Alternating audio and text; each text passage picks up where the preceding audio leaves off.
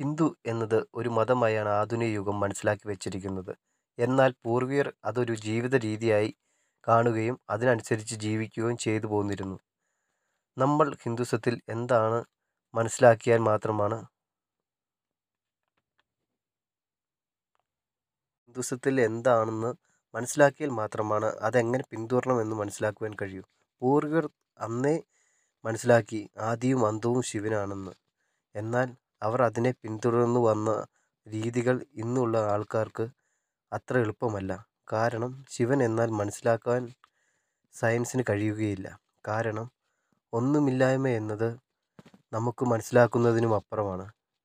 എന്നാൽ വിഷ്ണു എന്ന ശിവന്റെ ഒരു ഭാവത്തെ മനസ്സിലാക്കുവാൻ നിർ നിർവചിക്കുവാൻ നമുക്ക് കഴിയും. ഈ പ്രപഞ്ചത്തിലെ ആരംഭം ശിവനിൽ നിന്നും ആണ്. ഒന്നുമില്ലായ്മ എന്ന് എന്നതിനുള്ളിൽ ഈ പ്രപഞ്ചത്തിന്റെ ആരംഭം ശിവനിൽ നിന്നുമാണ്. ഒന്നുമില്ലായ്മ എന്നതിനുള്ളിൽ എല്ലാം അടങ്ങുന്നു. ഈ ഒന്നുമില്ലായ്മയാണ് ശിവൻ. ശിവൻ എന്നത് സന്തുലനമാണ്. പ്രകൃതിയിലെ എല്ലാത്തിന്റെയും സന്തുലനം കൂടിയാണ് ശിവൻ. ഈ ഒന്നുമില്ലായ്മയ്ക്ക് സ്വയം നിലനിൽക്കുവാൻ കഴിയുകയില്ല. അതിനാൽ ആദ്യം പ്രകൃതിയെ സൃഷ്ടിക്കുകയും അവയിൽ കുടികൊള്ളുകയും ചെയ്തു. എന്നാൽ അപ്പോഴും ജീവൻ എന്നത് ആരംഭിച്ചിട്ടില്ല. പ്രകൃതിയിലുള്ള ഓരോ അണുവിലും ശിവാംശമുണ്ട്. എന്നാൽ ജീവൻ എന്നത് ഉണ്ടാകുന്നതിനും ഒരു കണക്കുണ്ട്. രണ്ട് കെമിക്കൽ കൂടുമ്പോൾ അവിടെ ഒരു ഒന്നുമില്ലായ്മ ഉണ്ടാകുന്നു. ഈ ഒന്നുമില്ലായ്മ ഉണ്ടാകുന്നിടത്ത് ഒരു എനർജി ഉണ്ടാകുന്നു.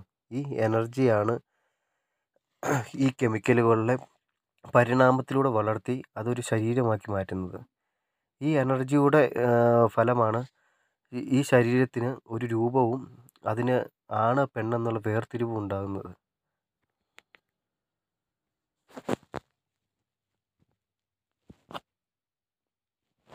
എനർജിയെ വിഷ്ണു എന്ന പേരിൽ അറിയപ്പെടുന്നു.